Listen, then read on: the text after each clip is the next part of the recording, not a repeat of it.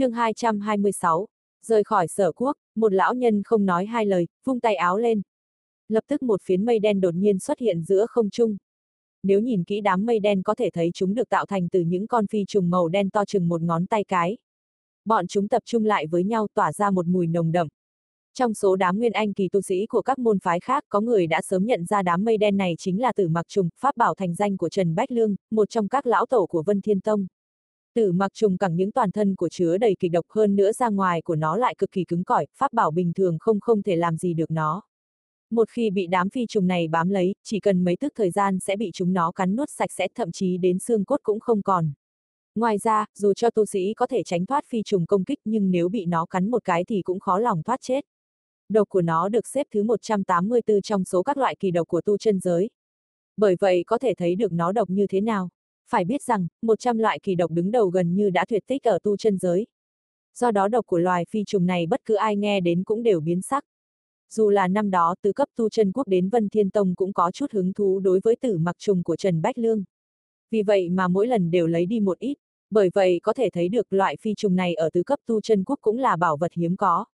Lúc này, ngay khi đám mây đen này xuất hiện, Vương Lâm ném liễu phỉ qua một bên, tay phải vỗ túi chữ vật lập tức cấm phiên xuất hiện trong tay. Vương Lâm vẫy nhẹ một cái, kích thước của nó tăng nhanh thoáng cái đã hóa thành một lá cờ thật lớn. Cán cờ vừa động, lập tức bọc lấy hắn và Lý Mộ Huyền. Cùng lúc đó, cực cảnh thần thức của Vương Lâm khẽ động, trong thiên địa lập tức bị một luồng uy áp khổng lồ bao phủ.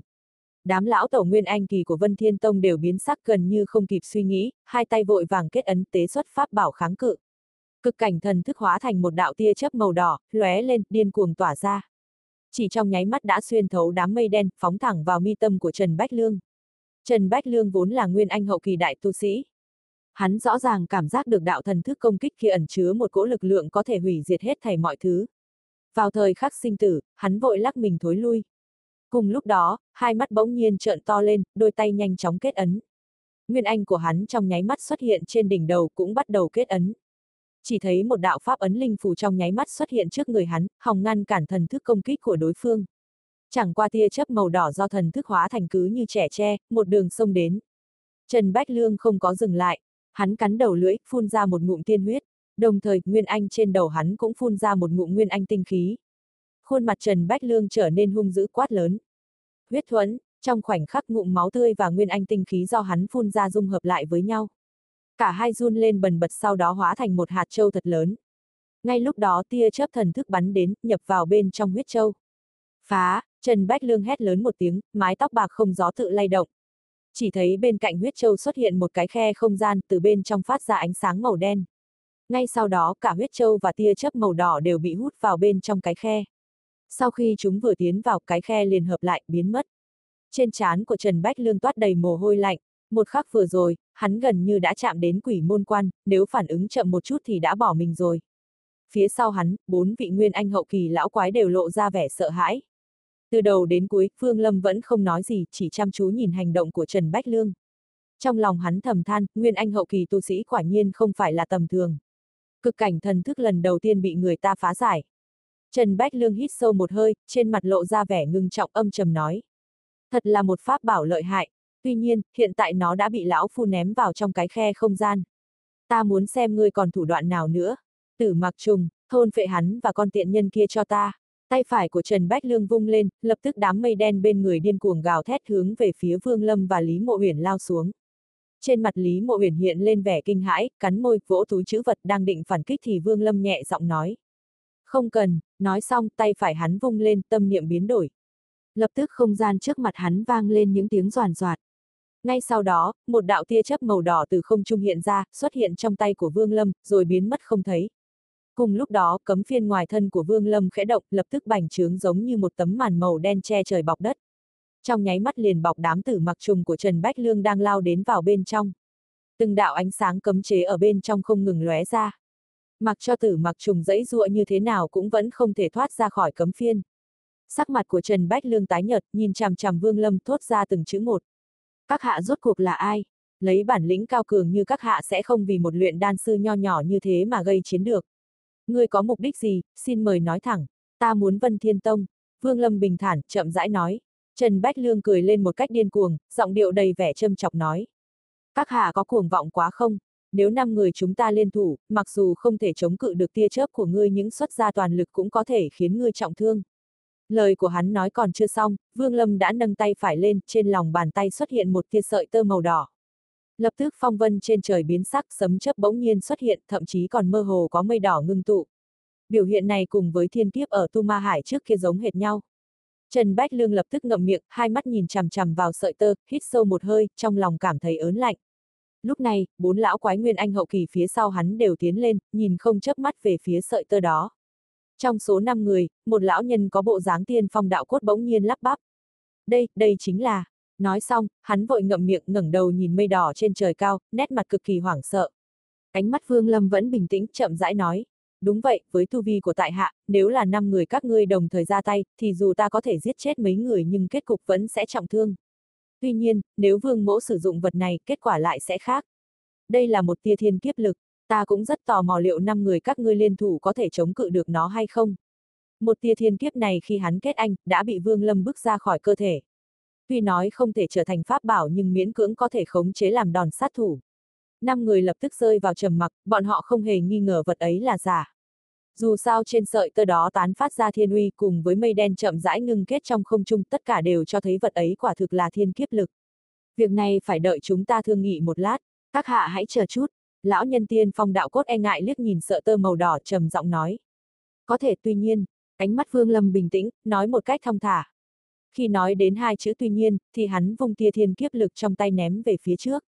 Lập tức nó nhằm hướng mây đỏ trên không mà bay tới. Phía trên vang lên những tiếng nổ ầm ầm, năm người không tự chủ ngẩng đầu nhìn trời, trên mặt hiện lên vẻ hoảng loạn. Cùng lúc đó, trong nháy mắt khi tung tia thiên kiếp lên, thân thể Vương Lâm bỗng nhiên hướng phía trước lao đến. Cực cảnh thần thức lại tán phát ra, theo sát phía sau là lá cờ do cấm phiên hóa thành. Năm tên Nguyên Anh lão quái biến sắc, đang muốn lui về phía sau thì đã chậm một bước. Cực cảnh thần thức trong nháy mắt tập trung vào người Trần Bách Lương khiến cho hắn không kịp tiến hành phòng ngự vốn hắn vẫn phòng bị nghiêm cẩn, nhưng trong khoảnh khắc khi Vương Lâm ném ra tia thiên kiếp, dẫn tới dị tượng trên không, tâm thần không khỏi lộ ra một kẽ hở. Sắc mặt Trần Bách Lương lập tức tái nhợt, nhưng dù sao hắn cũng là nguyên anh hậu kỳ tu sĩ, dĩ nhiên bằng tu vi mạnh mẽ của mình ngạnh kháng lại sự phá hoại của cực cảnh thần thức trong thức hải. Hắn nhanh chóng hạ xuống đất, không nói hai lời, khoanh chân ngồi xuống, không rảnh để quan tâm bất cứ chuyện tình gì nữa. Hắn biết chính mình nếu chậm lại một chút nhất định phải chết. Mặc dù hiện tại ngồi xuống có thể ngăn cản được sự hủy diệt của tia chớp màu đỏ trong thức hải hay không cũng chưa thể nói trước được. Tống Thanh và đám trưởng lão còn lại đều hoảng sợ, lập tức lao đến bên người Trần Bách Lương bảo hộ cho hắn. Cùng lao ra với cực cảnh thần thức cấm phiên hóa thành một tấm màn màu đen, trong nháy mắt dừng trước mặt một vị nguyên anh hậu kỳ tu sĩ khác. Sắc mặt của tu sĩ kia âm trầm, nếu chỉ chống lại tia chớp màu đỏ kia thì hắn không có gì phải e ngại. Nhưng trước mặt hắn chính là tấm màn đen. Nhìn màu đen trước mặt khiến cho hắn trột dạ, lập tức nhận ra mình đã tiến nhập vào bên trong một cái trận pháp cấm chế. Tất cả diễn biến phát sinh cực nhanh, gần như ngay khi Vương Lâm ném ra tia thiên kiếp, hắn sử dụng cực cảnh thần thức kích hạ Trần Bách Lương, lấy cấm phiên vây khốn một người khác. Như vậy, giữa không trung chỉ còn lại có ba người. Vương Lâm hạ người xuống, vẫy tay một cái, tia thiên kiếp còn chưa tiến vào trong mây đỏ liền quay lại, nằm trong tay hắn. Vương Lâm quan sát ba lão nhân nguyên anh hậu kỳ trước mặt trầm giọng nói hiện tại chỉ còn lại ba người các ngươi, dù có liên thủ tại hạ cũng nắm chắc chém giết từng người một. Sắc mặt ba người đều âm trầm, lão nhân tiên phong cúi đầu nhìn qua Trần Bách Lương đang ngồi nhắm mắt trên đất, rồi liếc nhìn về phía người đang bị vây khốn trong màn xương đen của lá cờ, đáy lòng trầm xuống. Giao ra huyết hồn, nếu không, trong mắt Vương Lâm lóe ra hàn mang, thanh âm lạnh như băng. Lão nhân tiên phong đạo cốt hít sâu một hơi, chậm rãi nói. Lão phu tu hành 1.300 năm, chưa từng bao giờ giao ra huyết hồn. Ánh mắt Vương Lâm lóe lên, nhẹ giọng nói, ta và ngươi cũng không có mối thủ truyền kiếp nhưng nếu không giao ra hồn huyết, chớ trách tại hạ vô tình. Nói xong, Vương Lâm điểm vào mi tâm, lập tức ma đầu hứa lập quốc và đệ nhị ma đầu bay ra. Hai con ma đầu này vừa xuất hiện, lập tức nhìn quanh, cuối cùng nhìn về ba người đối diện. Cùng lúc đó, Trần Bách Lương ngồi trên mặt đất liền phun ra một ngụm thiên huyết thân hình uể oải ngã xuống mặt đất. Cuối cùng thì một vị lão tổ đã bỏ mình. Người này vừa chết vẻ mặt lão nhân tiên phong đạo cốt và hai người phía sau đều tối sầm lại, trong đó một lão nhân do dự một chút rồi trầm giọng nói. Nếu là giao huyết hồn cho các hạ cũng không khác gì so với phải chết cả. Như vậy, chẳng bằng liều mạng một phen, cho dù chết cũng không còn gì phải tiếc nuối. Thần sắc Phương Lâm vẫn bình tĩnh, mở miệng nói. Giao ra huyết hồn, 500 năm sau ta tự nhiên sẽ giao trả lại. Trên mặt lão nhân kia lộ ra nét phức tạp, hồi lâu sâu thở vào một hơi, nói. hy vọng các hạ sẽ không nuốt lời. Dứt lời ánh mắt hắn liếc nhìn mấy vị đồng môn tỏ ý xin lỗi, tay phải run run điểm lên mi tâm. Một giọt máu màu vàng từ trên trán bay ra. Sau khi bị Vương Lâm nắm trong tay, thân mình hắn hạ xuống mặt đất trầm mặc không nói. Lão nhân tiên phong đạo cốt cười lên chua xót, nhìn sang một lão nhân cuối cùng còn lại.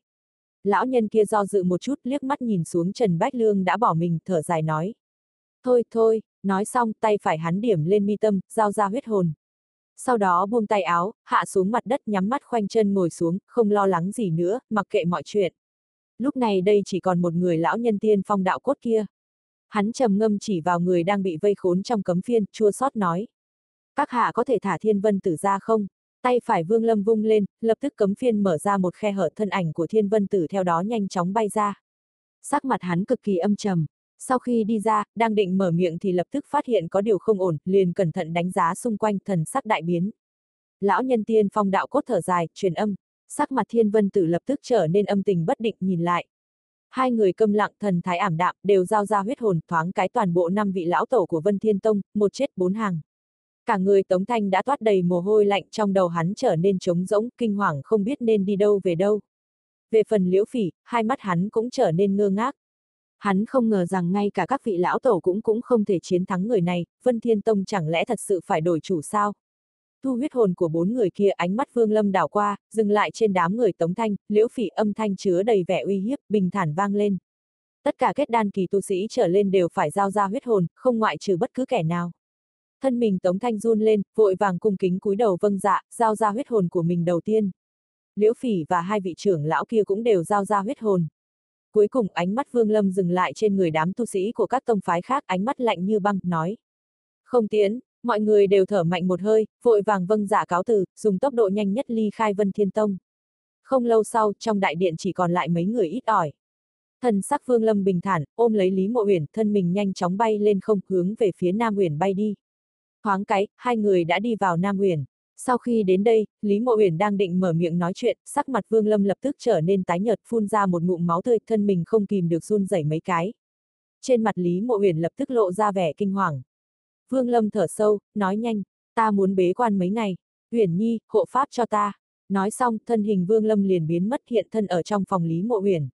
Ngay khi vào phòng tay phải hắn điểm lên mi tâm tiến nhập vào trong không gian nghịch thiên. Hắn khoanh chân ngồi trên mặt đất, khuôn mặt tái nhợt không có chút huyết sắc nhắm mắt lại thổ nạp. Thực tế, Vương Lâm kết anh vẫn chưa hoàn toàn thành công. Nếu không, lấy tính cách của hắn, tất nhiên sẽ giết sạch những ai ngăn cản.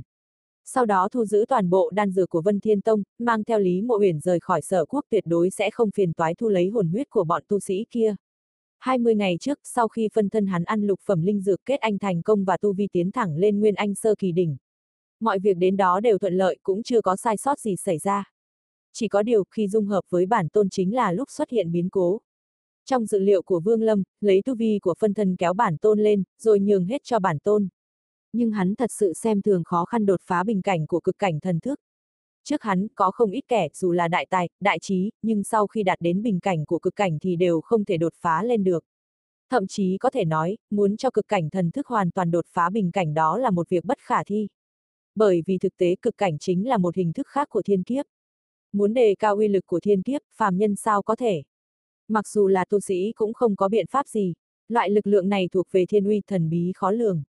Trong giai đoạn dung hợp cuối cùng, Vương Lâm Thủy Trung vẫn không thể khiến bản tôn kết anh. Rốt cục khi đã đến đường cùng, hắn không ngừng nén ép phân thân, cô động nguyên anh của phân thân, sau đó làm cho phân thân hóa thành một nguyên anh, ngồi ngay ngắn ở trong đan điền của bản tôn, dùng nó để thay thế nguyên anh. Phương pháp này tuy có thể tạm thời đề cao tu vi của bản tôn lên đến Nguyên Anh Kỳ, thậm chí cực cảnh thần thức vốn có liên hệ cũng đạt đến uy lực của Nguyên Anh Kỳ. Nhưng loại đề cao tu vi này chỉ là tạm thời, không thể kéo dài được. Mỗi một lần đem cực cảnh công kích chẳng những hao tâm tổn sức mà còn tiêu hao Nguyên Anh lực nữa. Cực cảnh thần thức trong lúc đó đã không phải là lực lượng mà hắn có thể nắm giữ. Nó gần như đã trở thành một loại pháp bảo, khiến cho việc sử dụng nó cũng cần tiêu hao linh lực chẳng qua sử dụng cực cảnh không chỉ tiêu hao linh lực mà còn cả thần thức và nguyên anh tinh khí. Tuy nói có chút bất đắc dĩ nhưng không phải là không có chỗ tốt nào. Chỉ ít cực hạn tuổi thọ 30 năm của phân thân, sau khi dung hợp với bản tôn, đã biến mất. Hiện tại Vương Lâm không có phân chia bản tôn và phân thân. Nếu muốn rạch ròi ra thì chỉ có thể nói, nguyên anh của hắn chính là phân thân, và thân thể hắn chính là bản tôn. Chuẩn xác mà nói, tu vi thực tế hiện hại của hắn chính là nguyên anh sơ kỳ đỉnh đối với cực cảnh thần thức hắn cũng chỉ sử dụng khi vạn bất đắc dĩ mà thôi. Nếu không như thế, Vân Thiên Tông cũng đã không có cảnh tượng như hiện tại nữa. Hắn vận dụng cực cảnh thần thức mấy lần, làm cho Nguyên Anh tinh khí tiêu hao phần lớn. Đây chính là nguyên nhân khiến hắn bị thương. Hắn khoanh chân ngồi xuống, điều chỉnh linh lực trong cơ thể. Sau khi ăn vào vô số đan dược cơ thể hắn mới dần bình ổn. Lúc này bế quan, hắn đã tốn mất 7 ngày, nhưng ngoài thế giới thực chỉ mới chưa đến một ngày. Từ trong nghịch thiên không gian đi ra, ánh mắt Vương Lâm lóe lên. Cực cảnh thần thức mặc dù tồn tại như một pháp bảo nhưng bất kể thế nào hắn cũng có thể xem như đã đột phá kết đan kỳ tiến vào nguyên anh kỳ. Đây chính là lúc hắn giết trở về triệu quốc báo thù. Ngay khi hắn vừa bước ra không gian nghịch thiên, Lý Mộ Uyển liền đẩy cửa bước vào yên lặng đứng bên cạnh Vương Lâm, nhẹ giọng nói. Đã khá hơn nhiều chưa? Vương Lâm nhìn Lý Mộ Uyển, trong ánh mắt hiện lên một tia nhu tình, đưa tay phải lên vuốt ve mái tóc của nàng, cười nói. Không có đáng ngại cả. Ngươi, ngươi có phải là khi kết anh xuất hiện biến cố gì phải không? Lý Mộ Uyển thân thiết nhìn Vương Lâm, rồi trịnh trọng nói tiếp. Vương Lâm, ta muốn được nghe lời nói thật, hết thảy những gì liên quan đến ngươi ta hy vọng ngươi có thể cho ta biết được không? Vương Lâm trầm mặc một chút nhìn sang Lý Mộ Uyển. Trong ánh mắt nàng hắn có thể thấy được một sự chân thật thế nên chậm rãi nói. Được, việc này sớm muộn gì ngươi cũng biết, ta vốn không phải là người của hỏa phần quốc, thực tế, nơi ta sinh ra cách đây rất xa. Đó là một nơi tên là Triệu Quốc Tam cấp tu chân quốc với thanh âm bình tĩnh, Phương Lâm chậm rãi thuật lại những sự tình của hắn ở Triệu Quốc cùng với biến cố hiện tại trong cơ thể. Giọng của hắn nhẹ nhàng như kể về câu chuyện của một ai khác chứ không phải của mình. Đôi mắt của Lý Mộ Uyển không biết đã đỏ lên từ lúc nào. Nàng thế nào cũng không nghĩ đến hóa ra trên người Vương Lâm trước đây lại xảy ra nhiều chuyện như thế. Hồi lâu sau, Lý Mộ Uyển cắn môi, hạ giọng nói. Hiện tại ngươi phải trở về triệu quốc sao? Ánh mắt Vương Lâm lóe ra hàn mang, gật gật đầu, nói. Lần này trở về ta muốn khiến cho đằng ra máu chảy thành sông. Ngươi hãy cùng ta trở về. Đôi mi thanh tú của Lý Mộ Uyển nhíu lại, trầm ngâm một chút rồi nói. Mỗi lần ngươi sử dụng thần thức đều tiêu hao rất nhiều nguyên anh tinh khí, như vậy không phải là kế sách lâu dài. Nàng ngẩng lên nhìn thật sâu vào trong mắt Vương Lâm, trong mắt nàng hiện lên một sự kiên định nói, ta nghĩ nên ở lại Vân Thiên Tông, chỉ có ở đây mới có đầy tủ tài liệu cùng với nơi luyện đan. Nếu có thể luyện chế ra một viên lục phẩm linh đan trở lên thì sẽ giúp được rất nhiều cho tình trạng của ngươi. Vương Lâm trầm mặc liếc nhìn Lý Mộ Uyển một cái, chậm rãi nói. Ngươi có chắc không? Lý Mộ Uyển thật sự gật đầu thản nhiên cười nói. Ngươi đưa hồn huyết của đám nguyên anh hậu kỳ kia cho ta, sẽ không cần phải lo lắng cho sự an toàn của ta. Uyển Nhi cũng không phải mới ở Vân Thiên Tông một hai ngày. Có một số việc ta tự mình có thể xử lý, ta muốn đem Vân Thiên Tông biến thành một tông phái chỉ chuyên môn luyện đan cho một mình người. Vương Lâm nhìn Lý Mộ Uyển nhướng mày nói, nếu là tứ cấp tu chân quốc tới đây, ngươi sẽ xử lý như thế nào? Lý Mộ Uyển cười khinh thường, nói, tứ cấp tu chân quốc chắc chắn sẽ không quản mọi việc của Vân Thiên Tông. Chỉ cần giao nộp linh đan đúng kỳ hạn, hết thảy đều không có vấn đề gì cả. Vương Lâm, ngươi có thể yên tâm ta tự mình có thể xử lý được. Vương Lâm thở dài, hắn vốn không phải là người yếu mềm, nếu tâm ý của Lý Mộ Uyển đã quyết thì hắn cũng không khuyên nhủ gì thêm. Sau khi trầm ngâm một chút, hắn điểm mi tâm, đệ nhị ma đầu từ trong chán bay ra cung kính nhìn Vương Lâm, lộ ra vẻ mặt sùng kính. Ánh mắt Vương Lâm lóe lên, trầm giọng nói, từ nay về sau, ngươi luôn theo sát thủ hộ bên người nàng. Ngươi nhớ kỹ chưa? Đệ nhị ma đầu liếc mắt nhìn Lý Mộ Uyển một cái sau đó hóa thành một đạo hắc mang, chui vào mi tâm của Lý Mộ Uyển, biến mất không thấy. Lý Mộ Uyển ngẩn ra, lập tức nhớ đến ma đầu mà trước đó Vương Lâm đã nói tới, không khỏi hết sức hiếu kỳ. Tâm niệm của nàng khẽ động, đệ nhị ma đầu lập tức từ mi tâm bay ra. Lý Mộ Uyển nhìn ma đầu có hình thái như tiểu thú này, thấy có chút yêu thích. Trầm ngâm một chút, Vương Lâm cũng không quá yên tâm, tay phải lật lên, đem cấm phiên, pháp bảo cường đại nhất của hắn trao cho Lý Mộ Uyển, nói: Pháp bảo này nếu ngươi dùng tốt, cho dù gặp được hóa thần kỳ tu sĩ cũng có thể tự bảo vệ được mình được một chút. Nếu ngươi gặp nguy hiểm, lấy cảm ứng giữa ta và ma đầu ta sẽ lập tức biết được. Đến khi đó chắc chắn ta sẽ dùng tốc độ nhanh nhất chạy về. Lý Mộ Uyển nhìn Vương Lâm, nàng không cự tuyệt mà là nhu thuận tiếp nhận cấm phiên, trân trọng đặt vào trong túi chữ vật. Làm xong hết thảy, thần thức Vương Lâm xuất ra, đảo qua một vòng toàn bộ Vân Thiên Sơn Mạch. Sau khi tìm được đám người Tống Thanh và bốn vị nguyên anh hậu kỳ lão tổ thần niệm của hắn lệnh cho bọn người này đều đến đây. Không lâu sau, tất cả nguyên anh kỳ tu sĩ của Vân Thiên Tông liền có mặt. Hồn huyết của bọn họ một phần bị Vương Lâm trực tiếp thu giữ, phần còn lại thì khi Vương Lâm bế quan bị Lý Mộ Uyển thu lấy. Lúc này, có thể nói toàn bộ Vân Thiên Tông đã hoàn toàn bị nắm giữ trong tay của Vương Lâm, chỉ cần một ý niệm trong đầu tất cả lập tức sẽ bỏ mình. Đứng trước mặt những người đó, Vương Lâm lấy ra hồn huyết giao hết cho Lý Mộ Uyển. bốn vị nguyên anh hậu kỳ lão tổ đều hiện lên vẻ kinh ngạc, liếc mắt nhìn Lý Mộ Uyển một cái, lại mở miệng nói mấy câu. Còn đám người Tống Thanh cũng âm thầm thở phào nhẹ nhõm. So với Vương Lâm, bọn họ dễ dàng chấp nhận Lý Mộ Uyển hơn. Dù sao nàng cũng vốn là trưởng lão của Vân Thiên Tông. Sau khi Lý Mộ Uyển tiếp nhận huyết hồn, nàng quay sang đám người Vân Thiên Tông, hơi cúi người, thản nhiên nói. Tiểu nữ thay thế phu quân quản lý Vân Thiên Tông, mong các vị tiền bối chiếu cố một chút. Bốn vị lão tổ thân phận của các vị cao quý, không cần đem chuyện hồn huyết này để trong lòng. 500 năm sau, Uyển Nhi tất nhiên sẽ hoàn trả lại, mong bốn vị tiền bối không cần để ý. Mặt khác Uyển Nhi có thể luyện chế một loại đan dược có thể tăng tuổi thọ coi như để bồi tội, xin dâng tặng không chút điều kiện. Chẳng qua, loại đan dược này luyện chế có chút khó khăn, tài liệu lại khó tìm.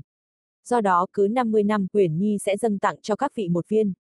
Mỗi người ăn vào sẽ tăng 50 năm tuổi thọ. Gia tăng tuổi thọ, lão nhân tiên phong thần sắc chấn động, trầm giọng hỏi. Ba người còn lại đều đưa mắt nhìn. Phải biết rằng đối với bọn họ thọ nguyên có vai trò cực kỳ quan trọng. Đan dược có thể gia tăng tuổi thọ ở tu chân giới không phải là không có, chẳng qua ít nhất đều là lục phẩm linh đan trở lên, hơn nữa muốn đổi được thì phải trả một cái giá cực cao. Hiện tại ta còn có 5 viên, bốn vị có thể nhìn trước một chút. Lý Mộ Uyển thản nhiên cười nói, xuất ra một cái bình, đổ ra đan dược đưa qua. Lão nhân tiên phong đạo cốt sau khi nhìn thoáng qua cùng hai người còn lại nhìn về phía Vân Thiên Tử. Sau khi hắn ngưng thần một chút lập tức động dung, ngẩng đầu nhìn Lý Mộ Uyển, trầm giọng nói. Đan dược này là do ngươi luyện chế sao? Lý Mộ Uyển mỉm cười nói. Đan dược này là do ta luyện chế, nhưng tài liệu là do phu quân ta cung cấp. Trên thực tế, thọ nguyên đan này chính là từ linh dịch luyện chế mà thành. Ánh mắt Vân Thiên Tử nhìn sang Vương Lâm, trầm ngâm một chút, thở dài nói. Ai, ngươi đem hồn huyết của chúng ta giao cho Lý trưởng lão thì chắc là ngươi sắp phải rời khỏi nơi này. Ngươi yên tâm, nếu đúng hạn giao cho ta đan dược này thì trong vòng 500 năm ta sẽ bảo vệ nàng bình an. Vương Lâm gật đầu nói, thế thì thật là tốt. Đôi mắt đẹp của Lý Mộ Uyển chuyển sang nhìn Tống Thanh và Liễu Phỉ cười nói. Âu Dương Tử Sư Huynh vì sao không tới? Tống Thanh nhìn liếc sang Vương Lâm một cái, vội vàng nói. Hắn đang muốn luyện chế đan dược, tuy nhiên Âu Dương Tử Sư Huynh có nhắn với ngươi một câu đó là nếu ngươi có thể đem tất cả ngũ phẩm linh đan của Vân Thiên Tông cho hắn để làm tế phẩm thì hắn nguyện ý giao huyết hồn cho ngươi làm ân, đây là nguyên văn câu nói của hắn. Lý Mộ Uyển cười khẽ nói, ngoài tiểu nữ Âu Dương Tử Sư Huynh chính là ngũ phẩm luyện đan sư của Vân Thiên Tông ta. Yêu cầu của hắn Uyển Nhi tự nhiên đồng ý, không phải chỉ là ngũ phẩm đan dược thôi sao, cứ cầm mà dùng. Nói xong, Lý Mộ Uyển liếc nhìn sang Vương Lâm một cái, giải thích. Vân Thiên Tông có ba vị là ngũ phẩm luyện đan sư, ngoại trừ Uyển Nhi và Âu Dương Tử thì người còn lại chính là Vân Thiên Tử tiền bối. Vương Lâm gật gật đầu, không nói gì, vẫn yên lặng xem Lý Mộ Uyển xử lý việc này. Với sự hiểu biết của Lý Mộ Uyển đối với Vân Thiên Tông trong nhiều năm qua, nàng nhằm vào mấy vị nguyên anh kỳ tu sĩ lần lượt động viên. Nàng vốn cực kỳ xinh đẹp, giọng điệu lại nhã nhặn lần lượt nói với từng người, lại còn đưa tặng đan dược. Vì vậy mà những người phải giao ra huyết hồn cũng giảm đi đôi chút oán khí. Đương nhiên những điều này cũng không quan trọng, quan trọng nhất là hồn huyết đang bị người ta nắm trong tay, chẳng thể khăng khăng đối nghịch. Ngoài ra cũng không ai dám quá cố chấp, dù sao ánh mắt âm lãnh của Vương Lâm cũng không ngừng đảo qua trên người chúng. Không lâu sau, mọi người đều tản đi. Đợi sau khi mọi người rời khỏi, Vương Lâm thở sâu trầm giọng nói. Ngồi xuống, thổ nạp. Năm đó thọ nguyên của ngươi bị tổn hại, khiến cho cơ thể cũng không thể kết anh được để ta trợ giúp ngươi một tay. Lý Mộ Uyển mím môi gật đầu, khoanh chân ngồi xuống trước người Vương Lâm. Tay phải Vương Lâm vỗ túi chữ vật lập tức sáu bình linh dịch còn sót lại toàn bộ bay ra. Hắn vung tay, mấy bình ngọc vỡ vụn linh dịch bên trong ngưng kết cùng một chỗ. Vương Lâm giơ tay phải chộp một cái, linh đích lập tức hạ xuống thiên linh cái của Lý Mộ Uyển, rồi chậm rãi tiến vào trong cơ thể nàng. Ánh mắt hắn chợt lóe lên, nhanh chóng sử dụng linh dịch để bồi bổ toàn thân Lý Mộ Uyển, lấy tu vi nguyên anh kỳ của mình để đem thân thể bị tổn hại nhiều năm qua của Lý Mộ Uyển bổ sung từng chút một. Cũng may là có Vương Lâm chứ ngoài hắn ra cũng chẳng có bất cứ kẻ nào có được nhiều linh dịch như thế.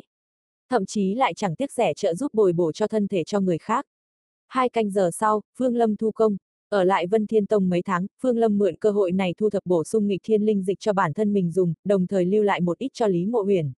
Ngoài ra tử mặc trùng của Trần Bách Lương cũng bị hắn thu hết, đặt trong một túi chữ vật đặc chế, chuẩn bị cho khi cần thì đem ra sử dụng. Mặt khác bởi vì cho Lý Mộ Uyển cấm phiên nên hắn tận dụng mấy tháng này, đem một khối mặc gian thạch tiến hành chế tác. Lần này, hắn làm ra một cái cấm phiên chỉ có thuộc tính công kích. Do cấm phiên chỉ có một thuộc tính nên luyện chế cũng có chút thong thả. Thường thì một cấm chế cũng cần thời gian suy xét kỹ rồi mới có thể khắc lên trên kỳ phiên được. Mấy tháng sau tới ngày hoàn thành cấm phiên, vì Vương Lâm sợ sẽ dẫn đến thiên kiếp đánh xuống nên do dự một chút vẫn chưa khắc xuống một đạo cấm chế cuối cùng. Do đó, uy lực của cấm phiên tất nhiên không thể phát huy được lớn nhất. Chẳng qua, vì cấm phiên này chỉ có một thuộc tính nên dù chưa hoàn thành nhưng uy lực của nó so với cấm phiên tạp phẩm có chút thành tựu trước kia thì chỉ yếu hơn một chút mà thôi. Một ngày, vào sáng sớm, Phương Lâm cầm lấy số đan dược mà Lý Mộ Uyển sau khi sắp xếp lại tàng đan các đưa cho hắn, ly khai Vân Thiên Tông. Đứng trên đỉnh đại điện là một nữ tử ánh mắt thương yêu, nhìn thân ảnh của Vương Lâm dần dần khuất xa. Nàng không biết lần sau gặp lại thì đã qua đi bao nhiêu năm tháng. Thực tế, Lý Mộ Uyển vốn tính toán cùng Vương Lâm rời đi, chẳng qua nàng là một nữ tử luôn hiểu biết. Biết nếu nàng luôn bên cạnh Vương Lâm thì có thể dễ dàng trở thành gánh nặng cho hắn. Không bằng ở lại Vân Thiên Tông, vì hắn luyện đan. Như vậy, ở đáy lòng đối phương, địa vị của mình sẽ ngày càng cao hơn.